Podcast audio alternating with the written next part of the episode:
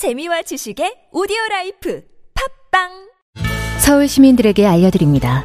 지금은 누구나 코로나십구 무증상 감염자일 수 있는 상황입니다.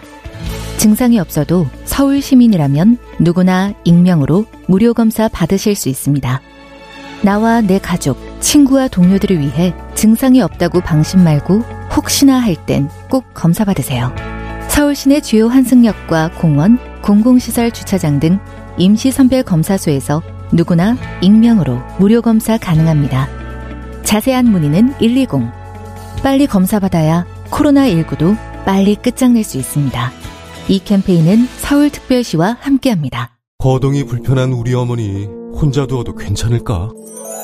걱정 마세요. 우리들의 든든한 동반자 서울시 사회서비스원이 있잖아요. 다양한 돌봄 서비스를 제공하는 종합재가센터를 운영합니다. 노인 요양, 장애인 활동 지원부터 방문 간호, 긴급 돌봄까지.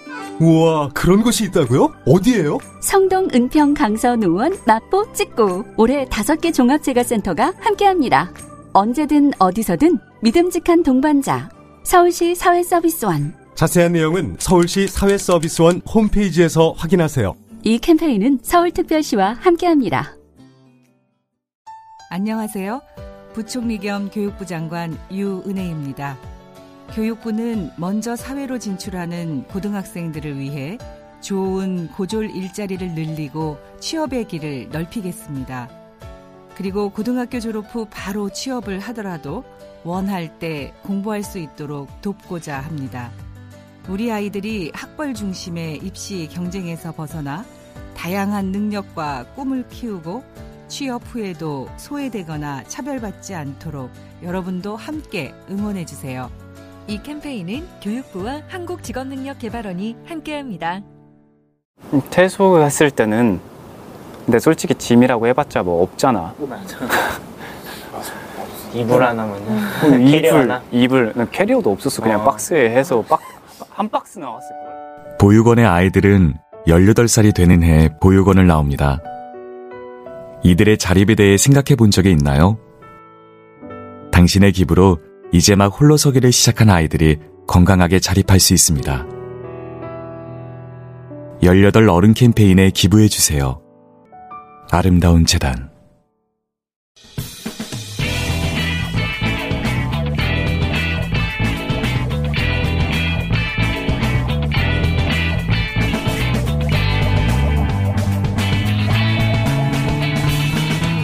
김어준의 뉴스공장.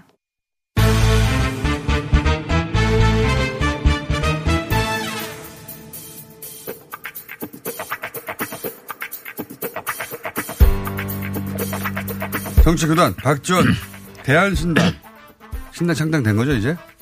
아직 안 됐습니다. 목포 해상 케이블카는 잘 돌아갑니다. 자, 그럼 대안신당 출범을 앞두고 있는. 그렇죠. 예. 하도 많이 나와가지고 이미 신당 된 줄 알았어요. 근데 뭐 된 거나 마찬가지죠. 된 거나 마찬가지. 자, 어, 한 주간 굉장히 복잡한 사건들이 많이 벌어졌는데 시간 순으로 여쭤보겠습니다. 우선 어, 필리버스터로 예. 꽉 막혔지 않습니까? 예. 어, 요거 어떻게 평가하십니까? 황교안 대표는 나경원 원내대표가 필리버스터를 반대하니까 우선 단식을 해가지고 어, 자기 흔들리던 예. 당대표직을 확실하게 지키면서 단식은 성공했죠. 성공했죠. 예. 대단히 성공한 거예요. 예. 황교안 자신을 위해서는. 내부 권력 투쟁에서 이겼죠. 그리고 예. 김세연, 예. 나경원 등 알턴 일을 예. 이번에 뽑아내버렸습니다. 황교안 대표 입장에서는 나경원 원내대표가 알턴입니까? 그렇죠. 왜 그렇습니까? 사사건건 반대를 하고. 어, 반대를 했나요? 많이 했죠. 내부적으로는. 네, 내부적으로는. 네. 그리고 나경원 대표는 자꾸 원내 투쟁을 하자 네. 하고 황교안 대표는 원내 투쟁으로 나가기 때문에 알려져 있었지만은 그 단식을 통해서 당권을 우뚝 세워가지고 김세원, 네. 김세연, 어, 여의도 소장은 잘랐죠. 알턴이를 다 뽑아버린 거예요. 그리고 다시 친황 체제.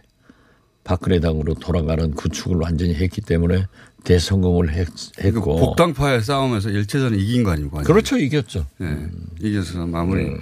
나경원 의원의 그 연임을 저지시킨 것은 그것의 마무리다.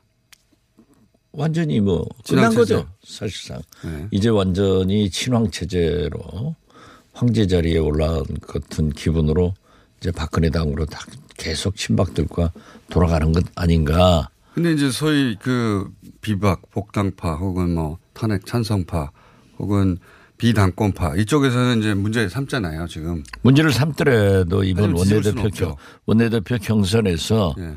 어, 친황, 친박파가 다시 당권 원내대표 당선이 되기 때문에 그럴 가능성이 그런다고 높습니까? 하면은 이제 걸림돌이 없는 거죠. 원내대표 경선에서 그럴 가능성이 높습니까? 가능성이 높죠. 비박은 두 사람이고 네. 친박이 한 사람이기 때문에 네. 그리고 어떻게 됐든 나경원 대표도 과거 비박이었지만은 친박으로 귀순해 가지고 당선됐잖아요. 그쪽에서 밀어줬었죠. 그렇죠. 그렇기 때문에 이번에는 뭐 완전히 숫자 삼에서 제가 볼 때는 친박 후보가 당선된다고 하면 친박, 친황 뭐 이렇게 그렇죠. 분류되는 음. 원내대표가 당선. 친황이 친박이에요.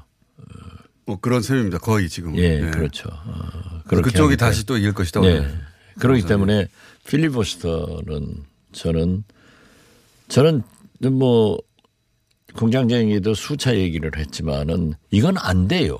황교안 대표는 국회를 정상화시켜서 국회 내에서 가장 강력한 야당의 투쟁 장소에서 문재인 정부의 잘못을 지적하고 개선하고 대안을 내려고 하는 게 아니라 음. 처음부터 광화문, 대구, 부산에 가서 태극기부들하고 같이 다니자. 본인은 의원이 아니어서 국회 살 일이 없으니까요, 사실. 그렇죠. 네. 아니 그렇지만은 당 대표면은 국회를 살려야 야당은 존재감을 확인하는 거거든요. 그렇기 때문에 저는 처음부터 민주당에게. 황교안 대표 기대하지 마라. 어?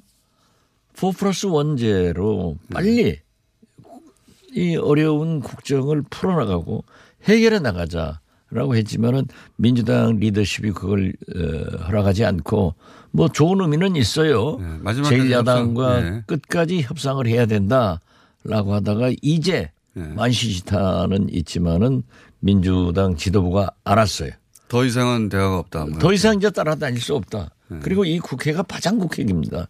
그렇기 때문에 한국당 빼고 이제 저도 이 홍영표, 전해철, 이인영 이런 분들에게 그러한 얘기를 했어요. 지금이 가장 중요한 것은 예산이다. 예. 이미 법정기일은 지났죠. 넘어가는 거고 예. 이제 넘어갔고 그런다고 하면은 세상에 예결위의 개수 조정 소소위를 구성 안 해주는 적이 없었다. 네. 그렇기 때문에 사 플러스 일으로 실질적으로 예산 심의를 해서 감액할 건 감액하고 증액할 건 증액하고 한국당이 안 들어오면 한국당 것은 다 빼버려라. 그러니까 예산, 예산 안에서도 자유한국당을 빼고 사 플러스 일으로 그냥 해버리자. 그렇죠. 그것은 네. 그러면 왜 그러냐 하니까는 이미 법정기일이 넘어갔는데 네. 예산안에 대해서는 필리버스터를 할 수가 없어요. 그렇죠.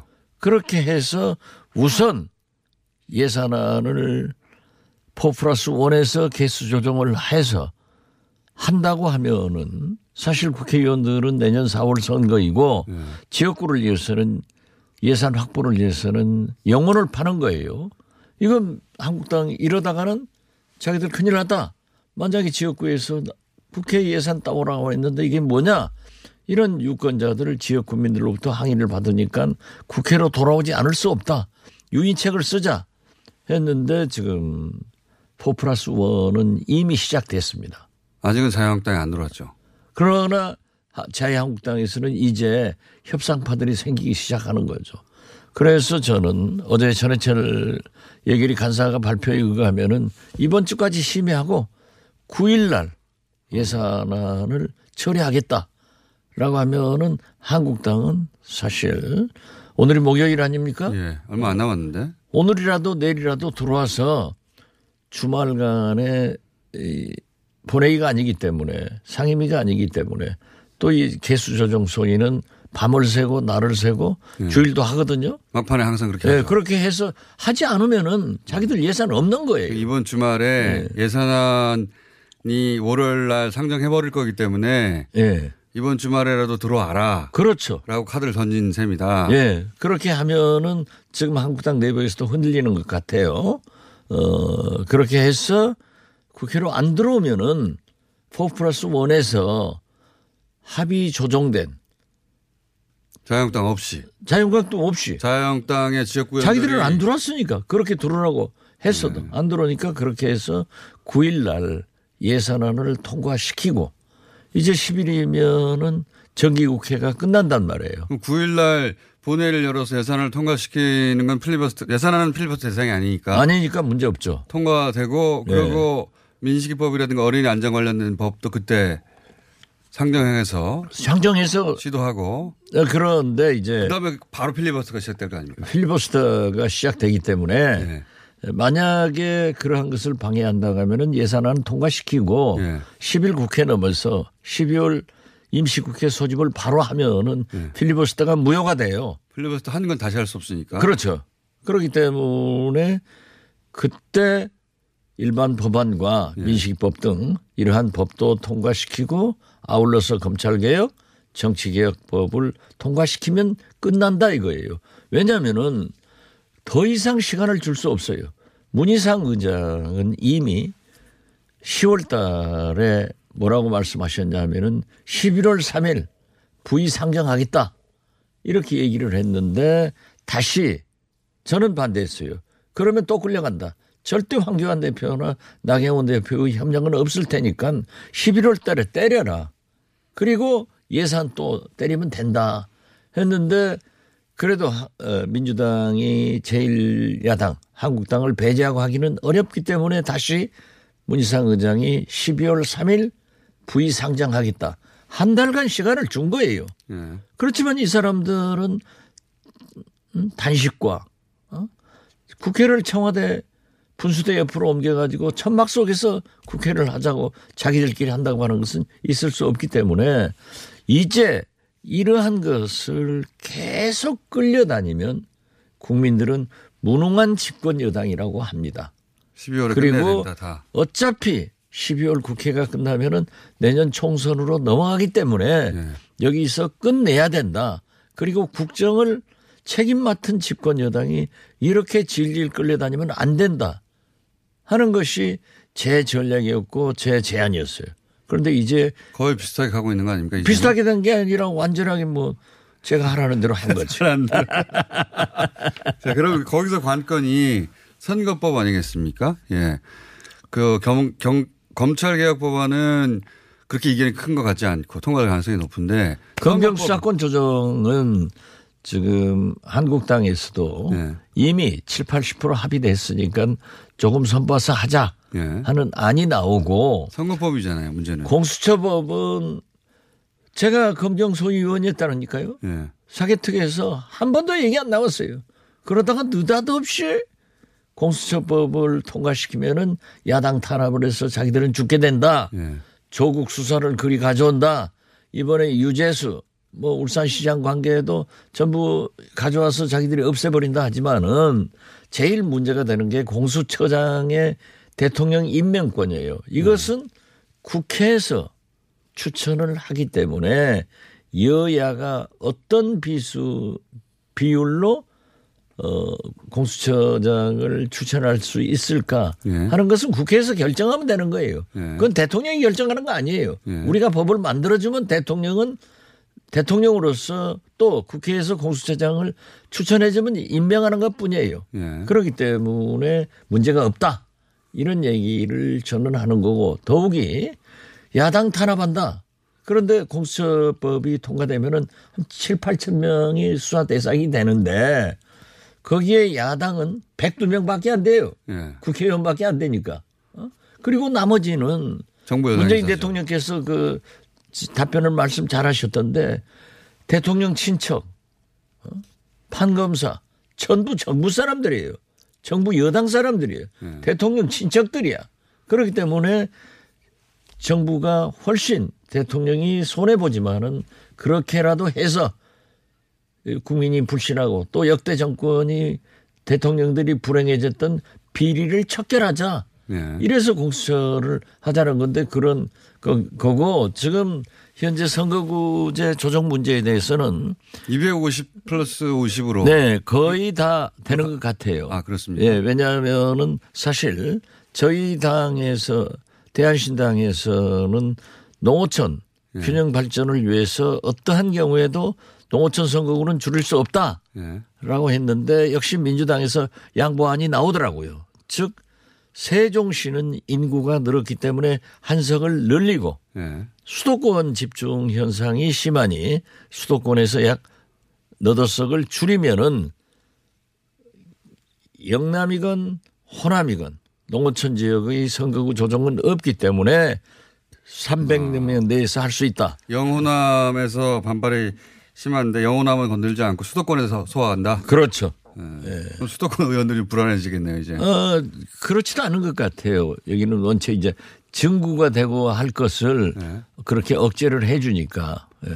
그래서 결국은 이백오십 플러스 오십 그러니까 원래 어, 비례가 사십칠 석인데 네, 그렇죠. 오십 석으로 늘리고 대신 어, 비례 배정안이 달라지는 거죠. 비율이 달라져 가지고 그러니까 연동형 비례가 들어가서.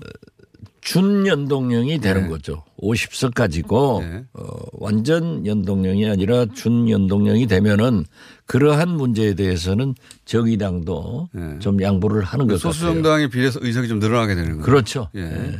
그렇기 때문에 정치는 만나서 싸우고 얘기를 하면 조정이 돼요.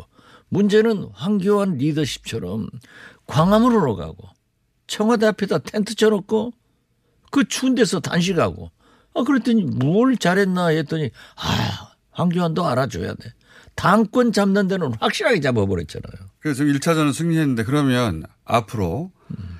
그 소위 뭐 비당권파라고 부르든 복당파라고 부르든 그쪽의 그림은 김무성 전 대표가 가끔 이야기하는 그쪽의 그림은 해체모의자라는 거잖아요. 그렇죠. 완전히. 예. 다 황교안 대표조차도 원오브 댐이 돼서 해체모의자. 예. 황교안 대표는 그게 싫은 거 아닙니까? 그죠? 가난 거예요. 네. 네.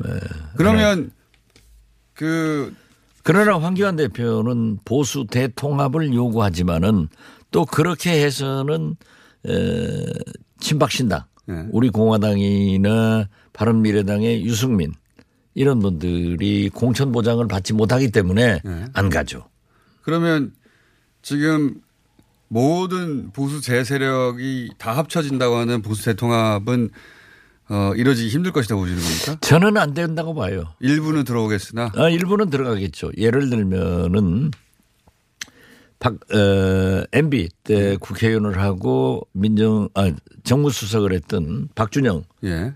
박형준 교수 같은 분은 통합된다 하고 자신하게 얘기를 하더라고요. 사석에서 만나서 물어봐도 그런데 저는 이게 재파를 하려면 총선 전에는 지분 공천을 해야 되기 때문에 안 된다. 유승민 대표 바른미래당 일부가 들어가면서 우리 지역 현역 의원과 일부는 공천을 줘야 된다 하면 지분 공천이 되거든요. 그러나 상대적으로 민주당은 이해찬 대표가 나는 하지 않는다. 그러니까 물갈이 공천. 개혁 공천을 하겠다. 나도 안 할 테니 같이 물러나자. 그렇죠. 그렇기 때문에 제가 알고 있기로는 전문가 집단이나 뭐 시민사회단체 여러 곳에서 이십, 삼십 대, 삼십, 사십 대의 젊은 인재를 영입해서 물갈이 공천을 해놓으면은 한국당은 올드 패션. 지금 이대로의 지분 공천을 가지고 국민이 어디를 선택하겠느냐 이걸 보면은 좀 어려워지죠. 그, 이 국면에서 이제 박근혜, 어, 박근혜 대통령을 내세운, 그러니까 공천에 탈락한 사람들이 박근혜 공천을 내세, 박근혜 대통령을 내세운 정당으로 사람이 모여서 거기도 꽤 세가 될 것이라고. 아, 꽤 세 되죠.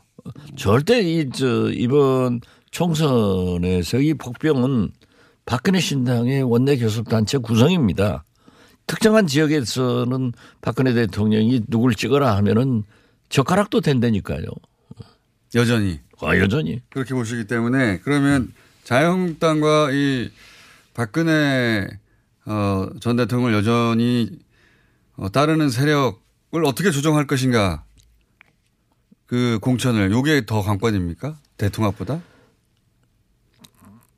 자유한국당은 그 친박 세력들이 현역 의원들은 남아있는 사람도 공천을 주면 남아있는 사람들도 있겠지만은 그중에 떨어져 나갈 사람이 있으니까 떨어져 나갈 사람들이 많아서 자, 저 우리 공화당 네. 즉 친박 신당으로 많이 갈 거예요. 떨어, 그렇기 때문에 홍문조 의원은 제가 어, 방송에 나가서 원내교섭단체 이십 명 이상 된다라고 하면은 박 대표님 우리는 오십 명 이상 됩니다.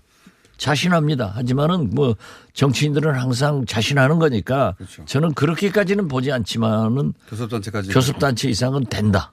그리고 네. 교섭단체가 되면요 대통령 선거 후에는 아 총선 후에는 대통령 선거 때는 통합입니다. 네. 이 총선 때는 분열이고요. 그렇게 해서 보수 대통합이 총선 후에 이루어질 거고 그렇게 됐을 때는 보수 측의 대통령 후보는 어떤 의미에서 보면은 박근혜가 지명하는 그런 파워가 생길 수 있다. 어쨌든 박근혜 대통령의 지지를 얻지 않고서는 보수 어, 후보가 되게 어려울 것이다. 아, 그렇죠. 티케이나 일부 지역에 대해서는 막강한 영향력을 가지고 있기 때문에 지금도 보십시오. 그 얘기는 의원님만 계속 공개적으로 하고 계십니다. 아, 제가. 우리 공화당을 제외하고는. 그러니까 제가 구단인 거예요. 아니, 제가 한다고 하니까 보십시오. 지금 현재 한국당의 모든 당내 경선 의원들 부의장, 원내대표 다 비박이었다가 친박으로 전향해가지고 다 당선되잖아요. 이번에도 또 그러한 힘을 가지고 있단 말이에요. 어? 그래서 저는 제 분석을 절대 쉽게 보면 안 돼요. 쉽게 보진 않습니다. 예. 하루 이틀 어, 지내오신 분이 아니라 예. 정, 그리고 이제 그걸 처음에는 제가 그랬잖아요.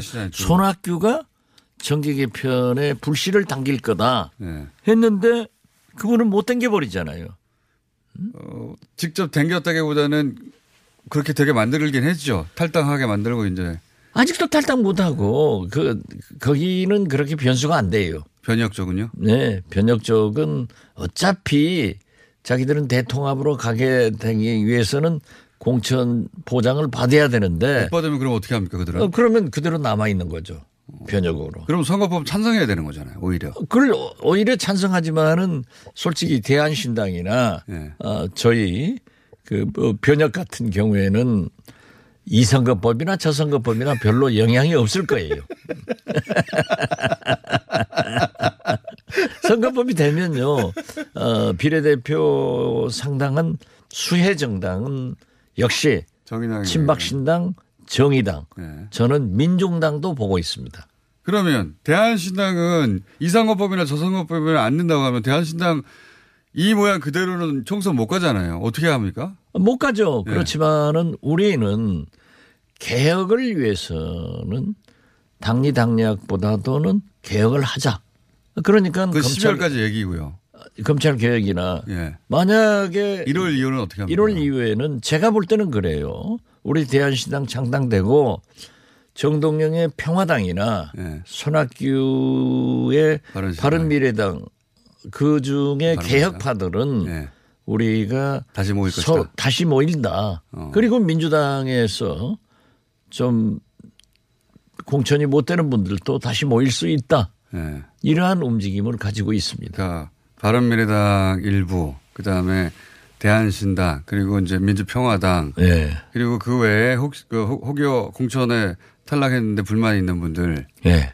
다른 뜻이 있는 분들 이렇게 다 모여가지고 하나의 정당이 탄생할 것이고. 그리고 원내교섭단체가 돼서 제삼 당이 될 것이고 그것은 곧 기호 삼 번을 가질 수 있는 당으로 간다. 네. 그래서 우리는 여러분을 지금 현재 만나고 있어요. 네. 그러면 그런 그 새로 창당되는 해, 여기야말로 해처모여네요. 그렇죠. 네, 해처모여 네. 당이 하나 만들어지고. 네. 그래서 지금 현재 양당제가 이렇게 갈등과 싸움만 하고 있으니까 과거 국민의당처럼 진짜 리딩을 해나갈 수 있는 그러한 제삼 세력이 돼서 우리나라 정치를 협치로 이끄는 데 기여를 하자.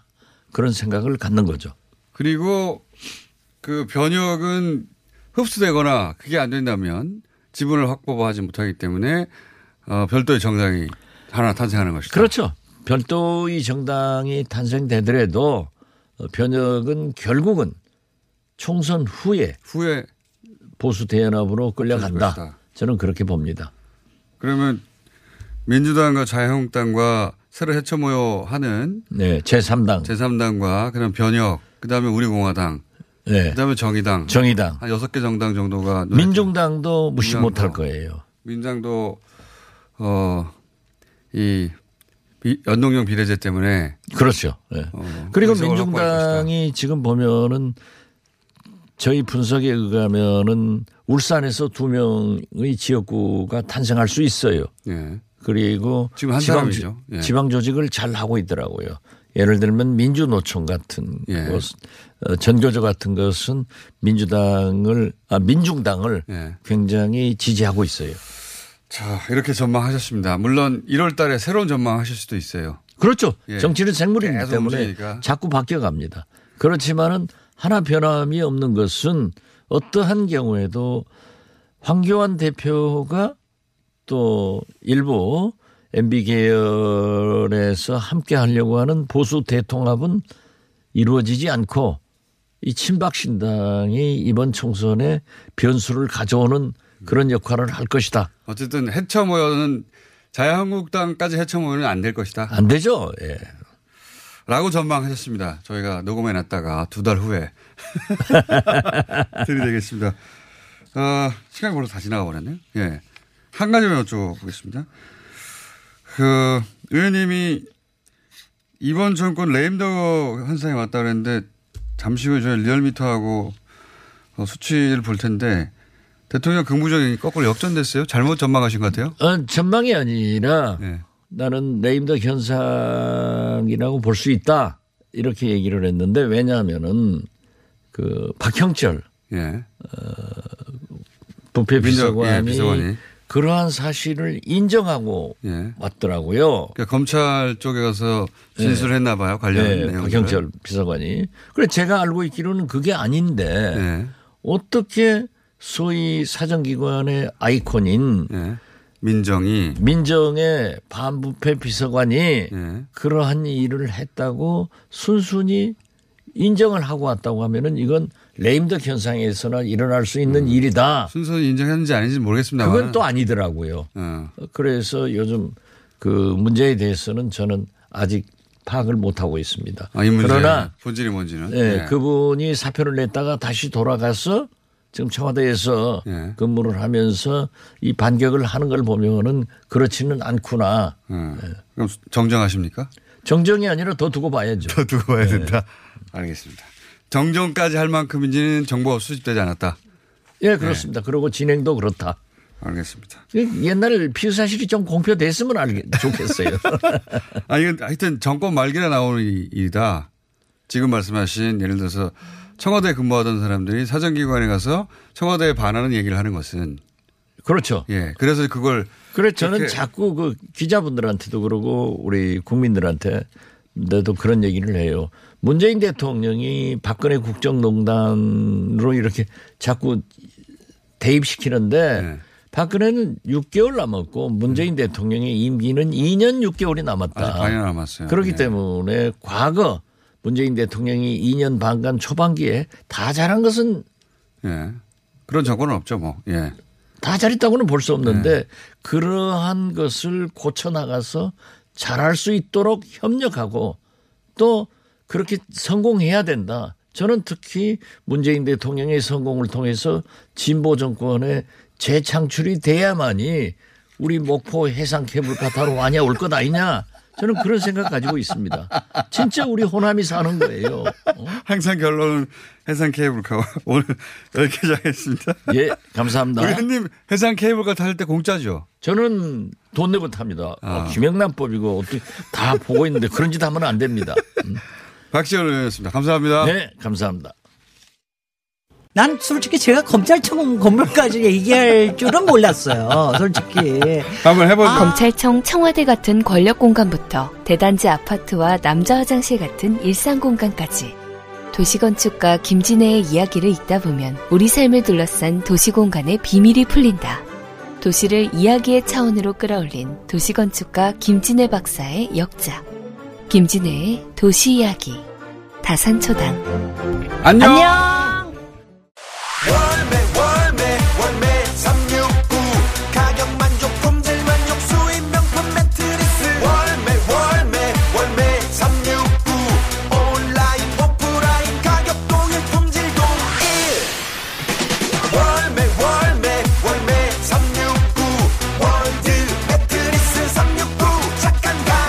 월드 매트리스 삼육구 온 오프라인 동일 판매.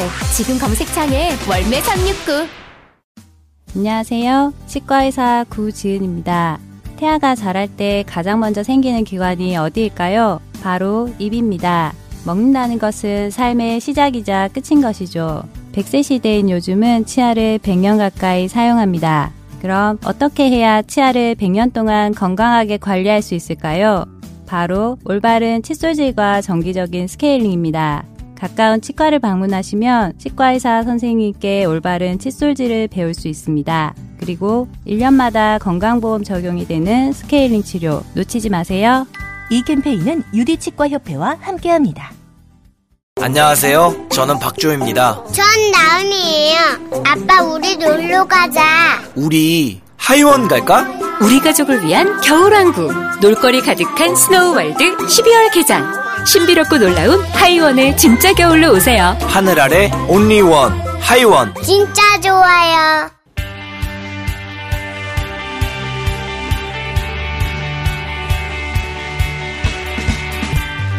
리얼미터 시간입니다. 리얼미터의 김주영입니다. 자, 예, 시간이 별로 없기 때문에 바로 본론으로 들어가죠. 네, 십이월 일 주차 주중 집계가 전 주간 집계 대비 영 점 팔 퍼센트 포인트 상승한 사십팔 점 사 퍼센트가 나왔습니다. 대통령. 네, 예. 대통령 지지율이요. 부정평가는 영 점 육 퍼센트 포인트 하락한 사십칠 점 칠 퍼센트가 나왔습니다. 긍부정이 역전됐네요. 네네. 네. 이게 팔월 일 주차 때, 그러니까 조국 전국 전으로 이제 돌아간 거고, 아, 약 사 개월 만에 긍정평가가 부정평가를 앞선 건데요.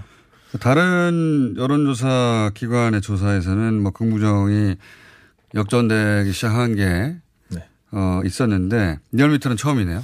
팔 개월 만에. 예, 팔 개월이 아니라 일간, 팔월 이후로. 아, 예. 일간 단위로는 긍정이 음. 이렇게 하루 정도는 앞서는 경우도 있었고, 뭐 부정평가가 다시 오십 퍼센트 이상 가는 적도 있었는데, 이번 주중 조사에 보면 월, 화, 수 다 긍정평가가 앞서는 음. 일간 집계로. 물론 오차범위 내이긴 하지만. 어, 추세가 그렇다. 네네. 예. 그렇습니다. 리얼미터는 이제 흐름을 읽는데 좋았기 때문에, 데일리에서. 어쨌든, 네. 그 큰 격차는 아닙니다. 큰 네. 격차는 아닌데, 긍부정이 어, 역전이 이번 주 처음 됐다. 팔월 이후로. 네. 네. 그리고 뭐 어제 같은 있고. 경우는 그러니까 청와대 압수수색 소식이 있었고요. 어, 그럴 때 진보층의 조사 참여도가 급증했습니다. 급증하면서 음. 네, 지지율, 오히려 네네 지지율을 끌어올리는 그런. 원래 이렇게 격한 대립이나 그 뭐랄까요 그 이전에 어떤 극적인 상황이 나오면 어, 한쪽에 푹 떨어질 것 같은데. 네. 그게 아니라 양쪽 모두 결집하죠, 보통. 저, 너무 정확하십니다. 이게 네. 원래 사실, 어, 뭐, 여러 사람들이 이렇게 질문을 하더라고요. 지난주 같은 경우는 화요일에 소폭 하락하고 대통령 지지율이 다 상승을 했거든요. 네. 하지만 수요일에 뭐, 유재수 부시장이 구속 소식이 있었고, 김기현 전 시장이 뭐, 기자회견이 있었는데, 이럴 때 뭐, 대통령 지지율이 빠지지 않았냐, 일간 집계로 빠지지 않았냐라고 여러 대부분 사람들이 이렇게 물어봤습니다. 네. 근데 그때도 오히려 도히려 상승하거든요. 이렇게 양극화 현상이 뚜렷한 있는 상황에서는 오히려 결집층이, 결집 지지층이 더욱 결집하는 그런 양상을 맞습니다. 그래서 저도 필리버스터 주말에 있고 나서 네. 아 이거 민주당과 자유한국당 양쪽 못 오르겠다 네. 싶었거든요. 그랬죠. 네. 월요일날. 월요일 같은 경우는 그 한국당은 그 이번 주 일간집계에서 제일 많이 올랐고요. 그런데 그렇죠. 일간집계로 예 네, 월요일에 네. 이게 보수층의 정치 참여도가 그 급증했기, 그렇죠. 급증했기 때문에 격한 대립일 때는 양쪽에 완전 다르게 해석하기 때문에 네. 정반대로. 그리고 또 나경원 원내대표의 여러 가지 이렇게 비판을 받으면 자신이 지지하는 지지자가 이렇게 공격을 받으면 더욱 이게 지지하려는 그렇죠. 그런 성향이 있기 그래서 때문에. 이런 여론조사에 평상시에 참여하지 않더라도 네, 아니야 화났어 하고 네. 꾹 누르게 되고. 어떤 사안의 잘잘못보다는 어, 정말 양쪽에 대립이 되면서 이분법적으로 해석하는. 맞습니다. 네, 이렇게 그 격한 대립일 때는 양쪽 모두 결집해서 네. 양쪽 모두 올라가는데 네. 요거는 이, 삼 일 후회를 봐야 돼요. 뭐냐면 그렇죠. 처음에는 감정적으로 확 이렇게 결집했다가 한 이, 삼 일 정도 뉴스를 보고 해석하다가 아, 내가 이렇게 격정적으로 반응할 일은 아니다 하는 쪽이 빠지기 시작하거든요. 네. 어느 한쪽이. 네. 제가 보기에는 자유한국당이 빠지기 시작했을 거라고요. 어제 네, 월요일에 올랐다가 화수에 일간 집계로 계속 빠지고 수요일에는 이십 퍼센트 후반 이십구 점 칠 퍼센트가 어. 나오면서 자유한국당이 이제 뭐랄까 일반 논리로는 좀 불리한 상황이 명백하다 보니까 제 전망이 맞군요. 그래서 어쨌든 주간 집계를 합치면 어떻습니까? 합치면 대통령 지지율은 상승을 한 거고요. 네. 그다음에 정당 지지율은 민주당 같은 경우는 일 점 구 퍼센트 포인트 상승한 사십 점 구 퍼센트가 나왔습니다. 사십 퍼센트를 계속 유지했고 월요일, 화요일, 수요일 네. 사십, 사십일, 사십 이렇게 유지를 했고. 민주당 지지층은 어, 논리가 우리 편에 있다. 우리 쪽에 있다. 라고 생각하게 된 거고 자유한국당 쪽에서 약간 빠진 거죠. 네. 자유한국당은 그 보수층이 결집을 했으나 월화수 일간 집계로 이제 빠지는. 당내 불화 소식이 있다 보니 그것도 영향을 미쳤을 거예요. 네, 한국당은 네. 그래서 일 점 칠 퍼센트 포인트 하락한 삼십일 점 이 퍼센트가 나왔습니다. 그리고 바른미래당은 영 점 삼 퍼센트 포인트 상승한 오 점 영 퍼센트가 나왔고요. 정의당은 영 점 오 퍼센트 포인트 상승한 칠 퍼센트, 평화당은 영 점 일 퍼센트 포인트 하락한 일 점 오 퍼센트, 공화당은 영 점 이 퍼센트 포인트 하락한 일 점 육 퍼센트, 무당층도 소폭 감소했습니다. 일 퍼센트 포인트 하락한 십일 퍼센트. 이번 주중조사는 티비에스 의뢰로 리얼미터가 십이월 이일부터 사일까지 사흘 동안 전국 십구 세 이상 천오백사 명을 대상으로 유무선 전화면접 자동답 혼용 방식을 실시했고 표본오차는 구십오 퍼센트 신뢰 수준의 플러스 마이너스 이 점 오 퍼센트 포인트, 응답률은 사 점 칠 퍼센트입니다. 자세한 사항은 리얼미터 닷 넷 또는 중앙선거여론조사심의위원회 홈페이지에서 확인하실 수 있습니다. 이게 참고할 만한 지표가 될 것 같아요. 이번 주 여론조사가. 격한 대립이 있을 땐 네. 양쪽 집계를 한다. 이, 삼 일 지나고 나면 어느 한쪽은 빠지게 된다. 네. 예, 논리가 어, 밀리는 쪽으로. 이게 통상 반복되는 일입니다. 사실. 네. 예. 자, 다만 이제 대통령 지지율이 역전된 거는 사 개월 만이라 거의 사 개월 만이죠. 네, 근데 이게, 이게 주중 집계로 예, 전체 평균치는 이렇고 일간 집계로는 긍정이 네. 앞서는 그런 경우도 있었는데 이번 하루 이틀이었잖아요. 네네, 하루 네. 하루 또는 주중이 뭐 계속 이어졌다. 많으면 이틀이었는데 이거는 주중에 계속 연속으로 긍정이 앞섰다는. 다음 거. 주도 봐야 되겠네요. 이게 네. 소위 이제 회복된 것인지 네. 아니면 격한 대립의 부수 효과인지는 좀 또 지켜봐야 되겠습니다. 네, 자, 그렇습니다. 추가로 조사한 것이 이십 대 국회 의정평가, 의정활동평가 잘했냐 못했냐. 못했다고 나오겠죠. 네. 저희가 뭐 중간중간 국회와 관련된 이런 조사를 하면 네. 부정평가가 육십오 퍼센트 이상 뭐 잘못했다고 하는 이런 결과가 최근에 더더군다나 국회가 안 돌아가가지고 네. 수치가 어때요? 수치가 칠십팔 퍼센트가 잘못했다. 근데 특히 매우 잘못이 원래 조사에서는 매우 잘못이 한 이십오 퍼센트 이십이 퍼센트 나오는데 이번에는 오십오 점 팔 퍼센트 아. 매우 잘못했다. 거의 대부분이 매우 잘못했다고. 네네네. 여야 할 것 없이. 예. 네. 열 명 중 여덟 명이. 그리고 평점으로 따지면 백 점 만점에 십팔 점 육 점 알겠습니다. 점수로 따지면. 그렇습니다. 자, 이건 예상을 다들 하셨을 겁니다. 그런데 이제 자세한 지역별 통계라든가 네. 여야하고 지역하고도 상관없이 다 높아요. 네, 압도적으로 예. 다수가 대다수. 그 이런 통계를 계속 이렇게 보도를 해야지 예. 어떻게 좀 국회도. 근데 이십 대 국회 끝나가지고 이제 예. 예, 압박은 안 받을 것 같아요. 자, 여기까지 하겠습니다. 리얼미터의 김주영이었습니다. 감사합니다.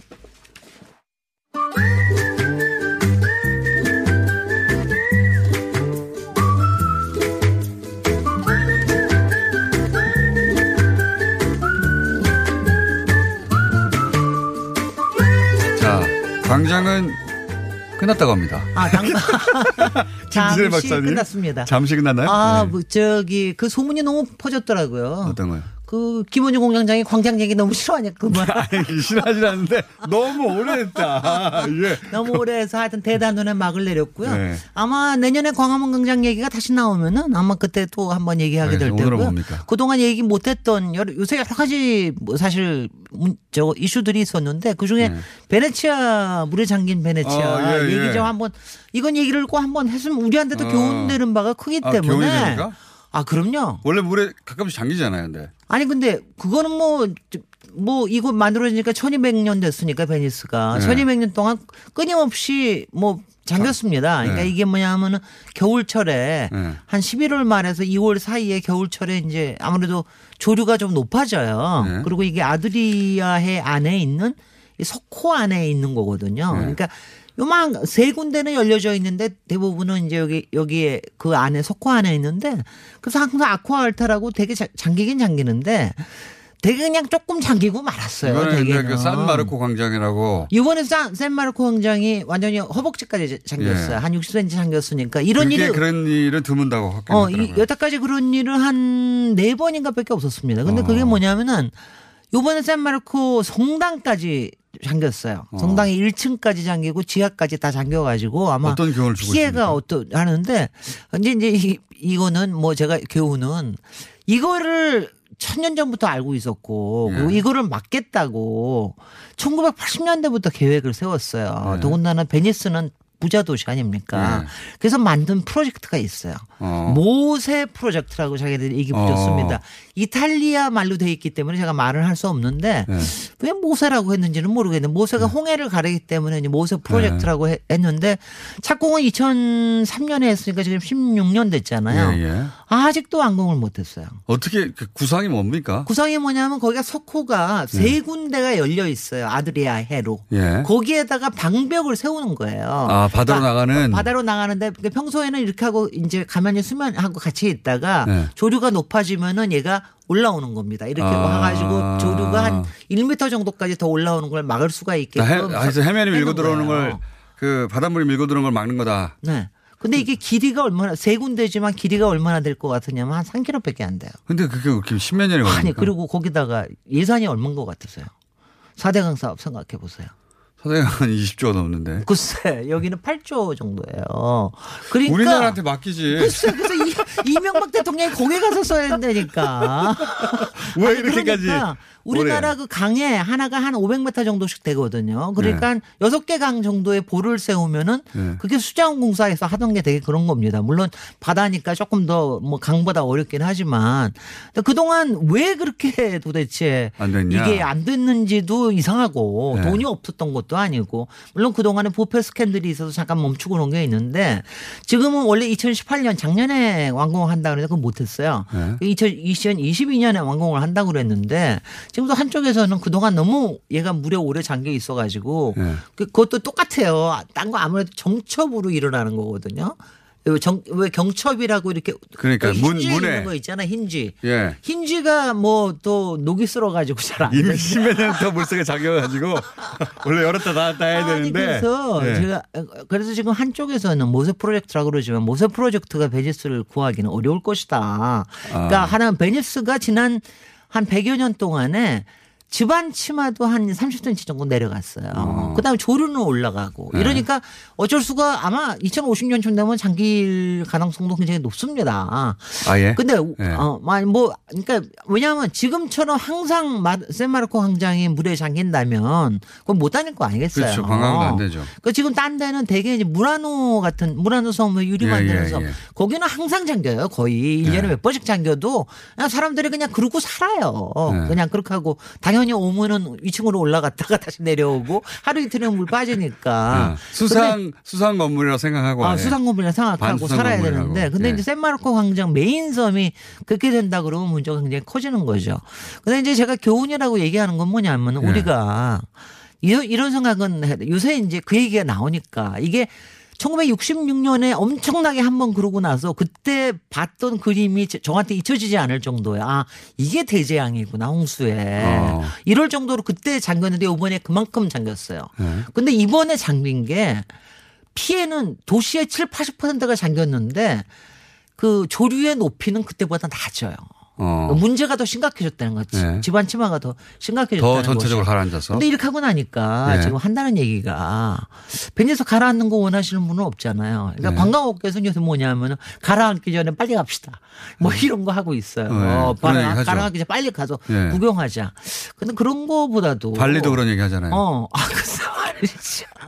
아니 근데 마케팅을 써먹는 여기에 네. 사실 문제가 굉장히 큰 게 이제 지하수 같은 건 요새 이제 뽑아서 쓰지는 않아도 괜찮은데 가장 큰 문제 중에 하나가 네. 여기에 대형 크루즈가 다니는 겁니다. 대형 크루즈가 다니는 게 왜 크루즈가 엄청나게 큰 크루즈 있잖아요. 예. 우리 왜 사대강에 올리겠다는 그런 고차가 같은 그보다 더 높은 거 그런 게 샌마르코 광장 바로 옆으로 다녀요. 네. 바로 옆에 다니면은 한 십오 층 높이 되거든요. 샌마르코 네. 광장보다 한 네다섯 배 높이가 옆에 배가 이렇게 쫙 다녀요. 어. 근데 그렇게 배가 다니면 그게 파도를 만들면서 기초를 자꾸 흙을 거기에 이제 오래 오래 아. 안정된 거를 자꾸 자꾸 이거를 파도의 효과라는 게 어. 이게 아무것도 아니지만 왜 사 대 강에도 그 앞에 자꾸 땅이 패이잖아요. 예. 시간이 되니까 땅이 패여가지고 콘크리트까지 다 깨지고 음. 그러지 않습니까? 그래서 이것처럼 섬의 집안을 깎아먹는 거거든요. 네. 말하자면. 그러니까 저는 어. 뭐 여기서 얘기를 하면.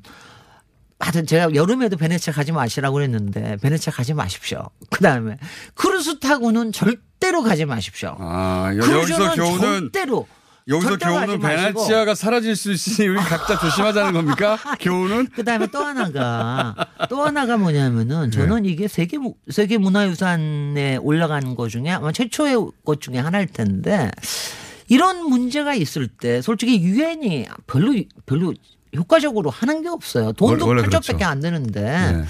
그러니까 이런 정도의 문제 같으면 사실은 조금 세계적인 문제로 아, 가야 될 필요가 이게, 있습니다. 이게 세계유산이고. 왜냐하면 이게 지구온난화하고 이거 이제 앞으로 점점 더 심각해질 음. 문제이기 때문에. 베네치아가 사라질 수 있다. 응. 베네치아는 섬과 그 위에 있는 건축물들과 유산, 인류 유산이 사라질 수가 있다. 그렇습니다. 그러므로 우리가 베네치아 가서는 크루즈를 타지 말자.